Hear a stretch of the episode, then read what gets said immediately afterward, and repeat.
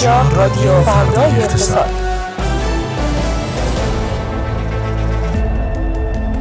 روزتون بخیر. در این ساعت به صورت زنده با شماییم از تهران خیابان الوند استودیوی فردا اقتصاد با رادیو فردا اقتصاد. خوش آمدید. خانم ها آقایان فردا اقتصاد امروز رو با من علی تسلیمی و من فاطمه رجبی. شنونده باشید. درخواست تجدید نظر در مصوبه عوارض سنگین صادراتی. عراق دومین مقصد صادرات کالاهای ایرانی. نماینده مجلس 28 میلیون ایرانی زیر خط فقر هستند. پیشنهاد واردات گوشت ارزان از کنیا. درآمد 150 میلیارد دلاری عربستان از حج 1402 رکورد مصرف آب در تهران دوباره شکست. وزیر خارجه غیب شده چین برکنار شد. تلویزیون از مختارنامه دست نمی کشد مردم فریب رمزرز جعلی کربلا کن را نخورند. تحریم جدید اتحادیه اروپا علیه ایران.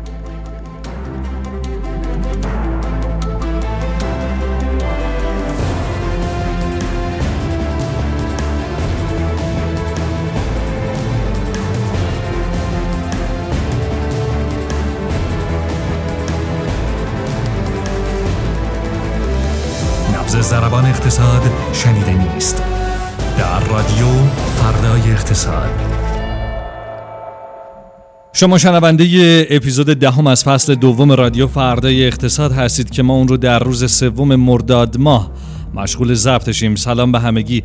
خوش آمدید به رادیو فردای اقتصاد. در ابتدای این اپیزود بریم با خانم فاطمه اسماعیلی ببینیم که در بازار سرمایه ارز و طلا چه خبر بوده. سلام فاطمه. سلام سلام. من امروز از بازار ارز شروع می‌کنم. شاید مهمترین بازار بود دلار رشد کرد که بله. اثرش رو در بقیه بازارها هم دیدیم. دلار که دیروز یه سر کوتاهی به کانال 47 هزار تومن هم زده بود. امروز حدود یک درصد رشد کرد. آخرین معاملاتش 48700 تومان بود. خبر این بود که سخنگوی وزارت خارجه آمریکا اومد اعلام کرد بخشی از پولهای بلوکه شده ایران در عراق به عمان منتقل میشه در این کشور نگهداری میشه و محدودیت هایی که قبلا بر پولهای عراق اعمال می‌شد. در مورد این پول ها هم اعمال میشه. فقط اهداف غیر تحریمی و بشر دوستانه قابل استفاده است. یعنی خبری از دلار نقدی بابت بدهی عراق به ایران نیست. بله. این خبر باعث شد که رشد قیمت دلار رو داشته باشیم. بیشترین رشد روزانه دلار از اوایل تیر ماه بود. که اثرش رو تو بازار سکه هم دیدیم. سکه صعود کرد. قیمت های سکه رو بخوام یه مرور کنم. سکه امامی 27 میلیون و 800 نیم سکه حدود 15 میلیون. رب سکه حدود 10 میلیون. و سکه گرمی هم 6 میلیون و 100 هزار تومن. اثرش رو تو بازار خودرو هم دیدیم. میانگین قیمت خودروهای داخلی امروز حدود دو درصد رشد کردن. و پیش بینی میشه که این رویه ادامه داشته باشه یا نه؟ صرفا یه شوک مقطعی بوده به نظرتون؟ فعلا هیچ پیش بینی خاصی نمیشه از این بازارا داشت. هر روز یه خبر جدید میاد به نظر می‌رسه که این نوساناتی ادامه پیدا می‌کنه. هول و هوش همین 48 هزار تومن قرار دلار نوسان کنه. بله. یک روز کاهشی یک روز افزایشی به بورس هم یه نگاهی داشته باشیم حتما.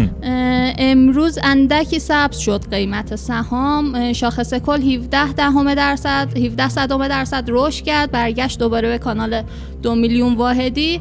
چیزی که جلب توجه می‌کنه این روزا در بازار سهام کم رمقی بازاره.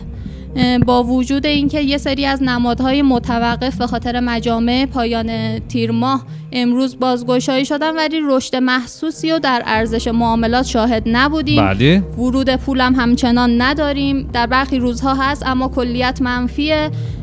به نظر می‌رسه اون کاهش اعتماد و افزایش ریسکی که تو بازار داشتیم باعث شده که هنوز سهامداران حقیقی نخوان از پناهگاه صندوق خارج بشن. ما آمار رو نگاه کردیم امروز از ابتدای سال تا الان خالص خرید حقیقی ها در صندوق ها حدود 9 همت بود. بله. اما در سهام شاهد خروج هفت و نیم همتی سهامداران حقیقی بودیم. به نظر می‌رسه تا وقتی یه ثباتی در قوانین به وجود نیاد و ریسک ها کاهش پیدا نکنه این روند شاید ادامه پیدا کنه. منظور چه قوانینی هست فاطمه؟ جدیدترینش همین نامه مربوط به افزایش نرخ خوراک پتروشیمیا و گاز. صنایع بود. باعث میشه پیش بینی پذیر نباشه اقتصاد. هر روز یک آینامه و یه دستورالعمل جدید بیاد یه مصوبه جدید که بشنوه دیگه دولت بشنوه. بله ریسک سرمایه گذاری افزایش میده. قابل پیش بینی نیست اقتصاد. متشکرم. تموم؟ بله. ممنون فاطمه اسماعیلی. باهات خداحافظی می‌کنیم. ممنون. خدا نگهدار.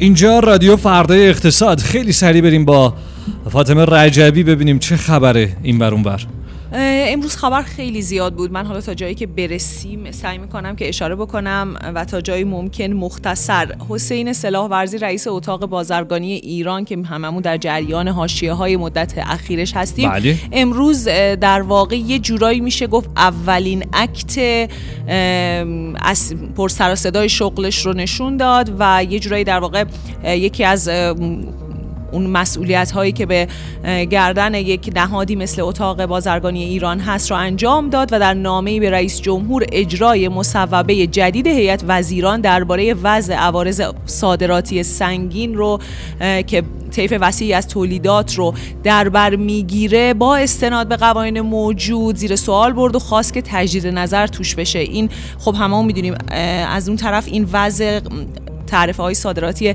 سنگین روی محصولات در واقع عوارض سنگین روی محصولات صادراتی تا چه اندازه هم بازار سرمایه رو تهدید می‌کرده هم تولید کننده. ها رو عصبانی کرده بود. به نظر می‌رسه که خب این یه م، اکتیه که کاملا انتظار میره از اتاق بازرگانی. حالا باید دید که واکنش رئیس جمهور به این نامه چی, چی هست. طبق تازه ترین گزارش هایی که در رابطه با وضعیت صادراتی ایران اعلام شده عراق دومین مقصد صادرات کالاهای ایرانی دونسته شده و رشد صادرات گوجه به عراق رو هم دیدیم تو سه ماهه اول امسال گاز طبیعی میلگرد و گوجه فرنگی بیشترین رشد صادرات به عراق رو داشته. الان پول گوجه ها رو می‌گیریم از عراق؟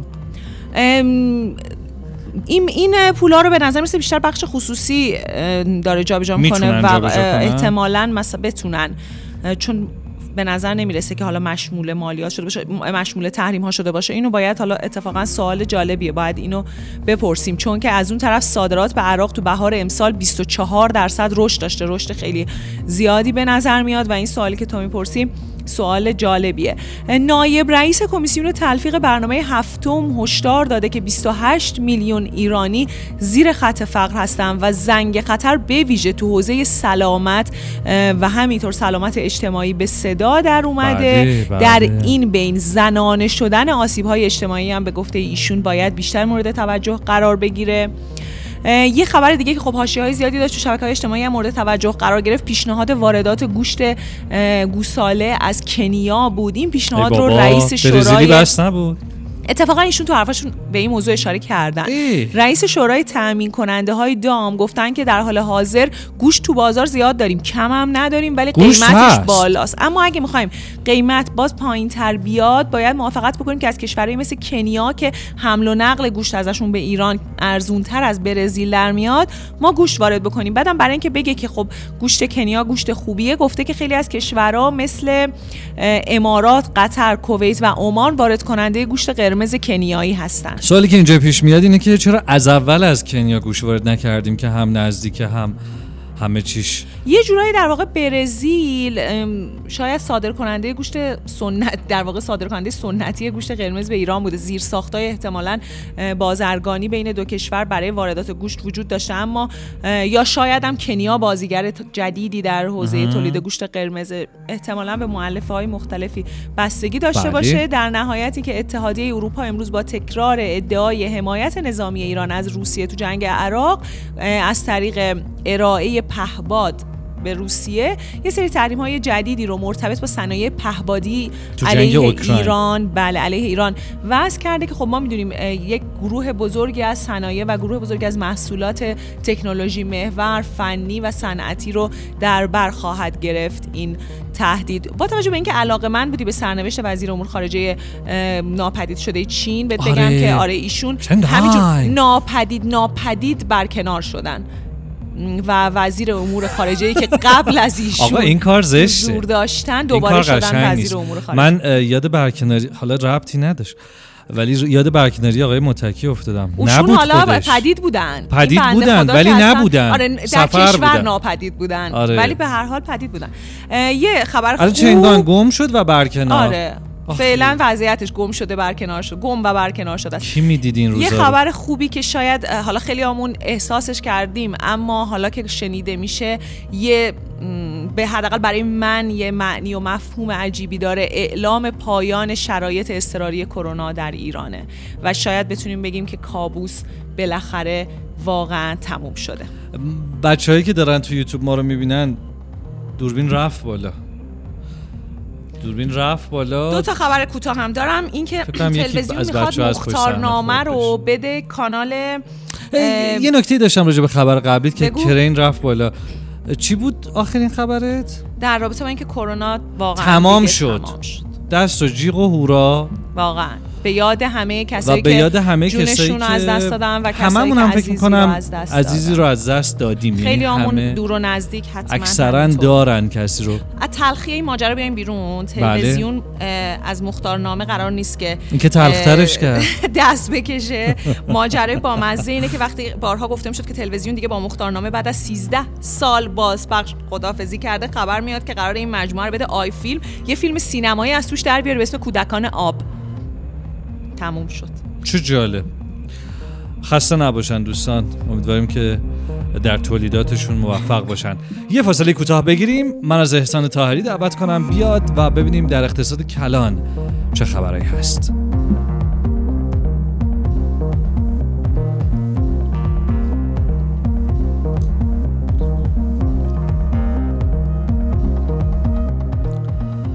سلام بر تو احسان طاهری.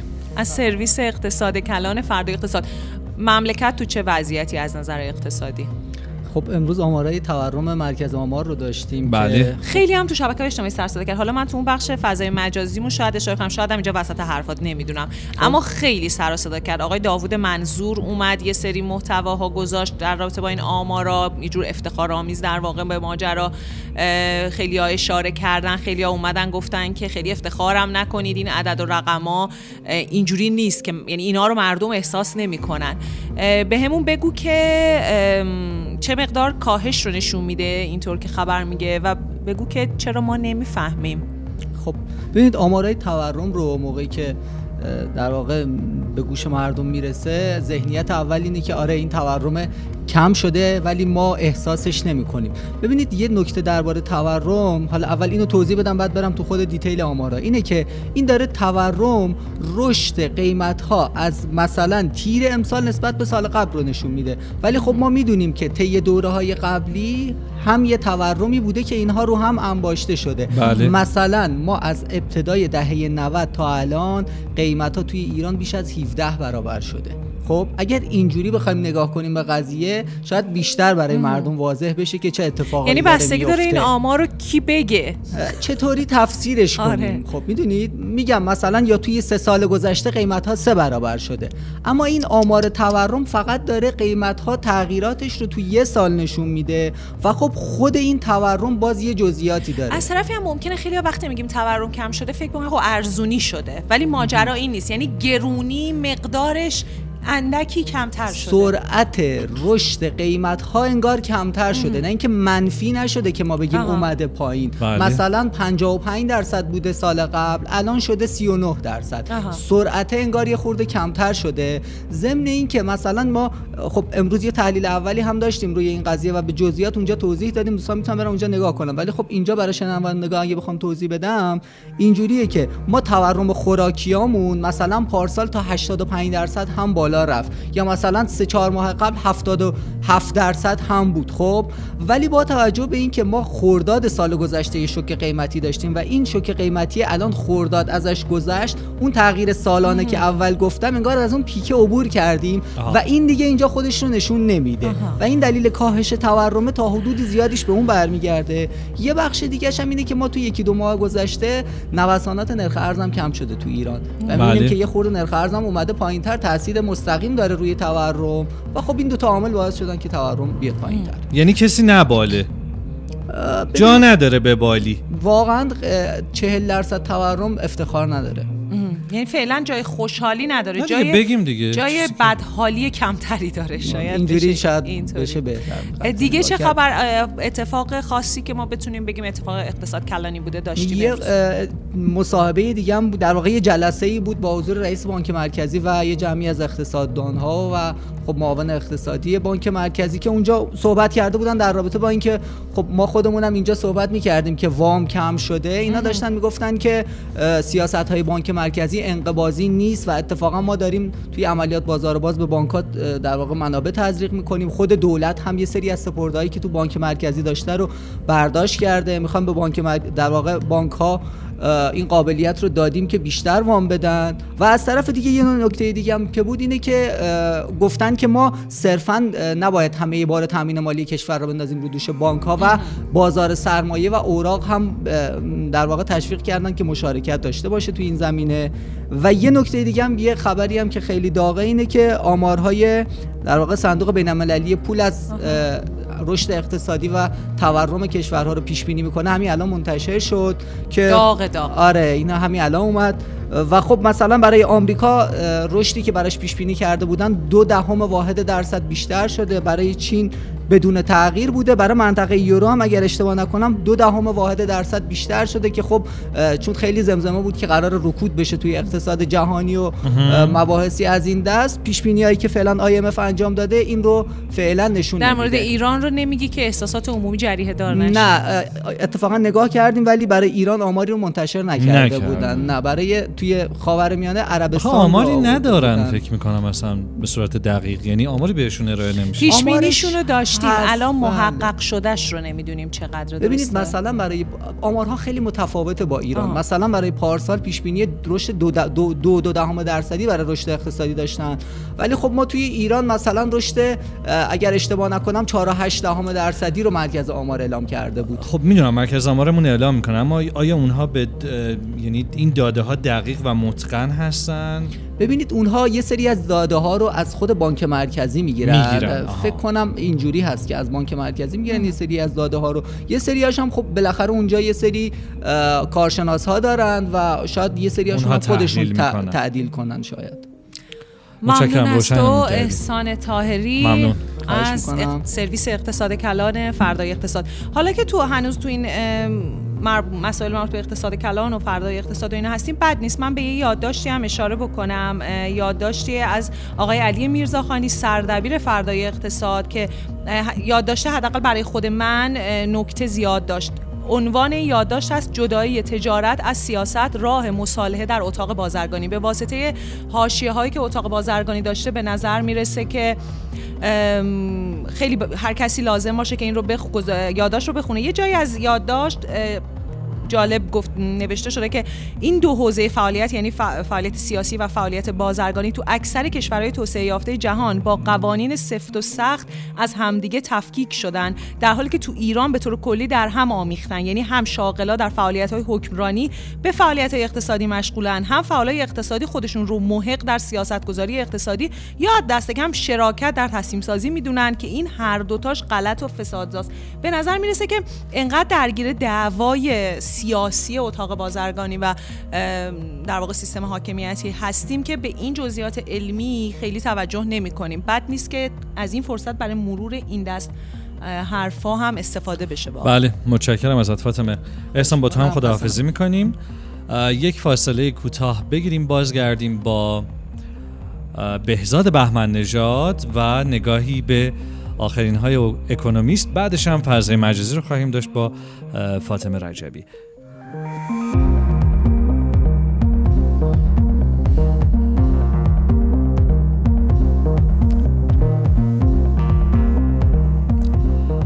بهزاد سلام وقتتون بخیر.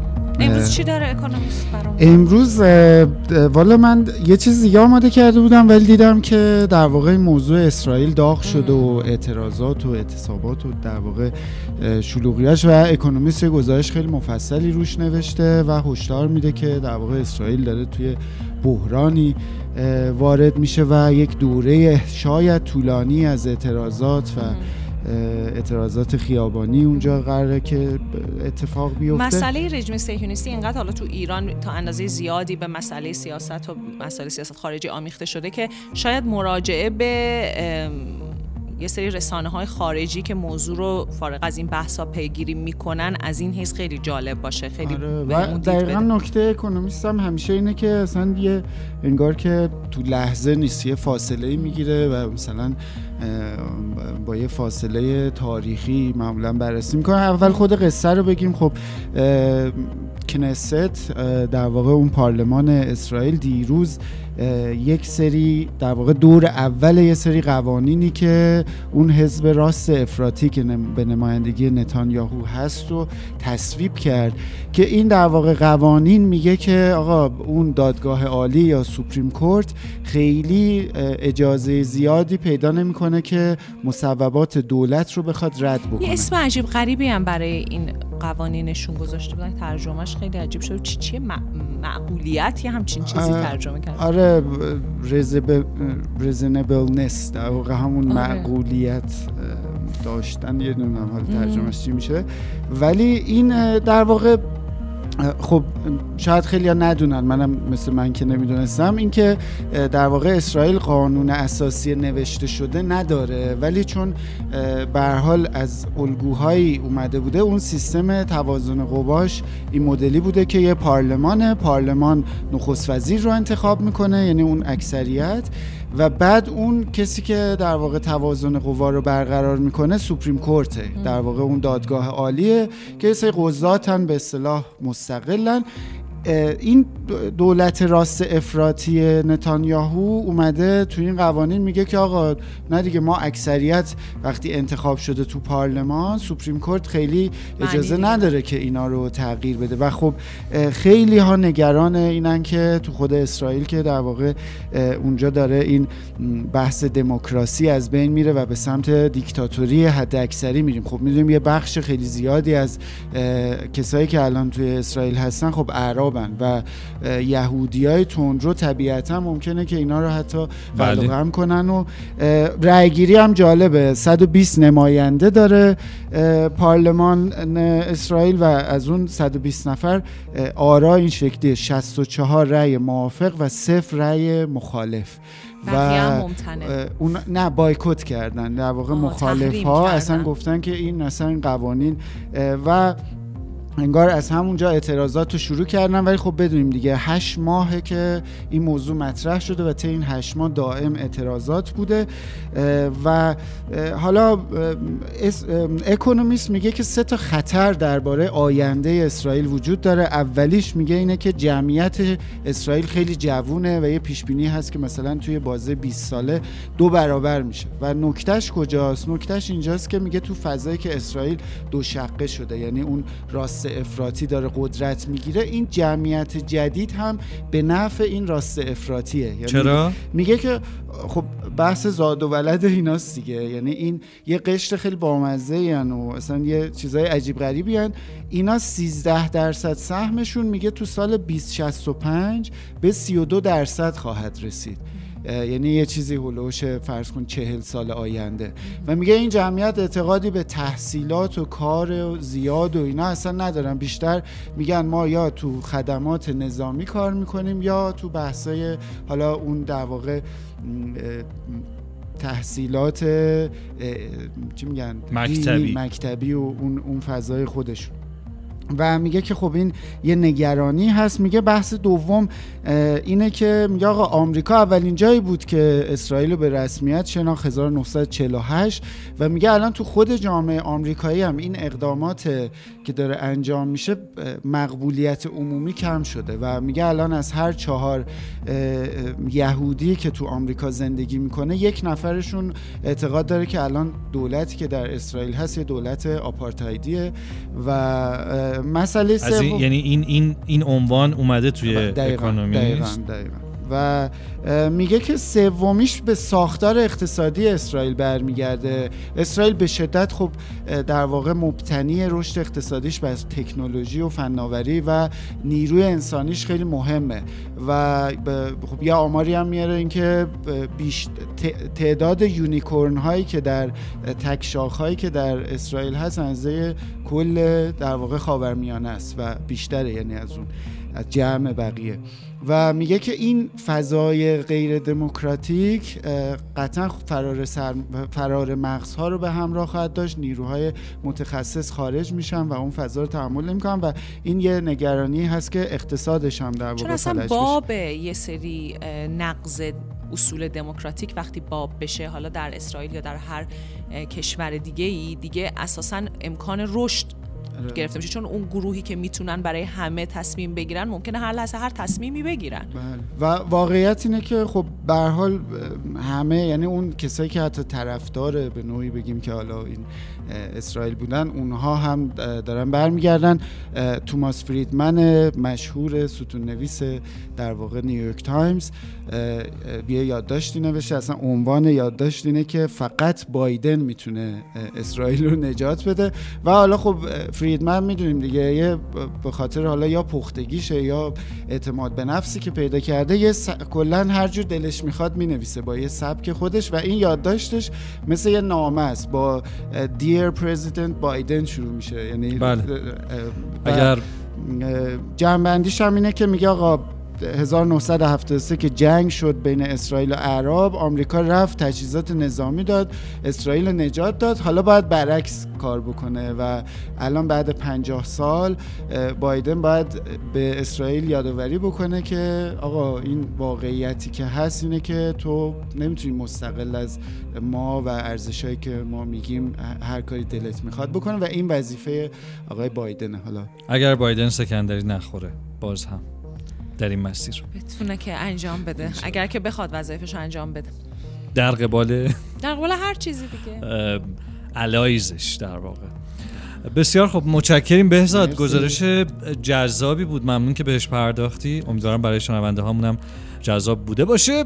فاطمه رجبی فضای مجازی چه خبر؟ انقدر فضای مجازی خیلی سریع اشاره می‌کنن نه بابا به خدا. اصلا دیگه من نمی‌خوام به اشاره ها قرار سرریز به اشاره ها بفرم. یک در واقع یک کاربری در توییتر امروز اشاره کرد به گزارشی از سلوشن که یک گروهی هستن از کسایی که فضای بازار انرژی رو بررسی می‌کنن و نوشت که نتیجه در واقع به نقل از سلوشن نوشت که نتیجه تثبیت ارز 28500 تومانی خوراک و محصول پتروشیمی این شد که اولا افزایش رقابت از 5 به 31 درصد و رسیدن دلار کشف شده در معاملات به همون نرخ حواله دوم جهش 63 درصدی تقاضای سوداگری کسری 51 همتی بودجه دولت و قیمت مصرف کننده هم این وسط تغییری نکرده ولی به نام دلار زدایی و به کام دلال ها شده. این نگاهی که در واقع کرده گزارش سلوشن نگاه جالبی بوده. یک کاربر دیگه در واکنش به این گزارش سلوشن نوشته که کاملا قابل پیش بینی بود سرکوب قیمتی در شرایط تورمی باعث ایجاد رانت و جهش تقاضای سوداگری میشه و نتیجه به کام دلالا و شارلاتانا میشه. بعدم ادامه پیدا کرد البته که لزوما هر دلالی شارلاتان نیست و بالعکس. حالا بعدا باید ببینیم که شما چرا احساس کردی باید اینجا خب گفتم ما, ما این رو بعدها در خواهیم آورد به عنوان بله. روزنامه نگار متحد ولی حال گذشته از این در ادامه این بحث نوشته شد که دلار زدایی لازمه ولی با رانت زایی فرق داره. این همه خسارت و رانت نتیجه توصیه های چپندر قیچی عزیزان خودکارشناس خودکارشناس پنداره خودکارشناس خودکارشناس پنداره باشه که از این آمارهای سلوشن نتیجه بگیرن. تو همین راستا یه سری صحبت های پخش شد از آقای مهدی دارابی دانشجوی دکترای اقتصاد و کارشناس مرکز پژوهش‌های مجلس که ما می‌دونیم اخیرا چقدر گزارش های مرکز پژوهش‌های مجلس خودش برای مجلس و بقیه جاهای تصمیم گیر دردسر درست کرده. ایشون گفتن که بذارید نرخ ارز گرون بشه اصلا. پایین نگه داشتن نرخ ارز اشتباهه. اگه نذارید قیمت دلار تدریجی و واقعی رشد بکنه جهشی رشد می‌کنه. و بله. ایشون گفتن که آقا ایراد از جای دیگه برطرف بکنید. با اینکه جلوی دلار رو بگیرید موضوع حل هنوز یعنی یه عده نمی‌دونن اینو؟ نه دیگه نمی... خیلی نمی‌دونن که دیگه باید بگیم نمی‌فهمن. یعنی خلاصه که این بحث خیلی گذشته. داد خیلی حاشیه پیدا کرده و ادامه داره. یه کاربری هم به برنامه توسعه اشاره کرد که این برنامه های توسعه چرا نوشته میشن وقتی چرا؟ بهشون عمل نمیشه؟ خیلی آه. جالبه. این جوابی که داده به این سوال خیلی برای خود من جالب بود. دو تا نکته اشاره کرده. گفته همه می‌دونن برنامه های توسعه نوشته میشن ولی اجرا نمیشن. پس چرا نوشته میشن؟ نوشته به دو دلیل. یکی اینکه اگه خواستن مدیر و مسئولی اصل بشه برکنار بشه یه بندی ماده چیزی لازم بود استناد بکنن به این برنامه. یا اینکه اگر خواستن بودجه سنگینی رو به طرحی اختصاص بدن لازم بود بیان دوباره استناد بکنن به یکی از بند- بندای این برنامه.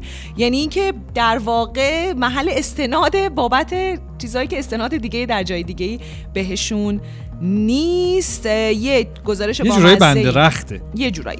یه گزارش با مزه که خیلی به نظر ایشونه توییتر. بین فعالای اقتصادی هم سر صدا کرد این بود که گزارشی بود از پروانه های کسبی که در کشور صادر شده از این ور به اون ور و نشون داده شده که تو لرستان نصف کسایی که پروانه کسب گرفتن زنان بودن.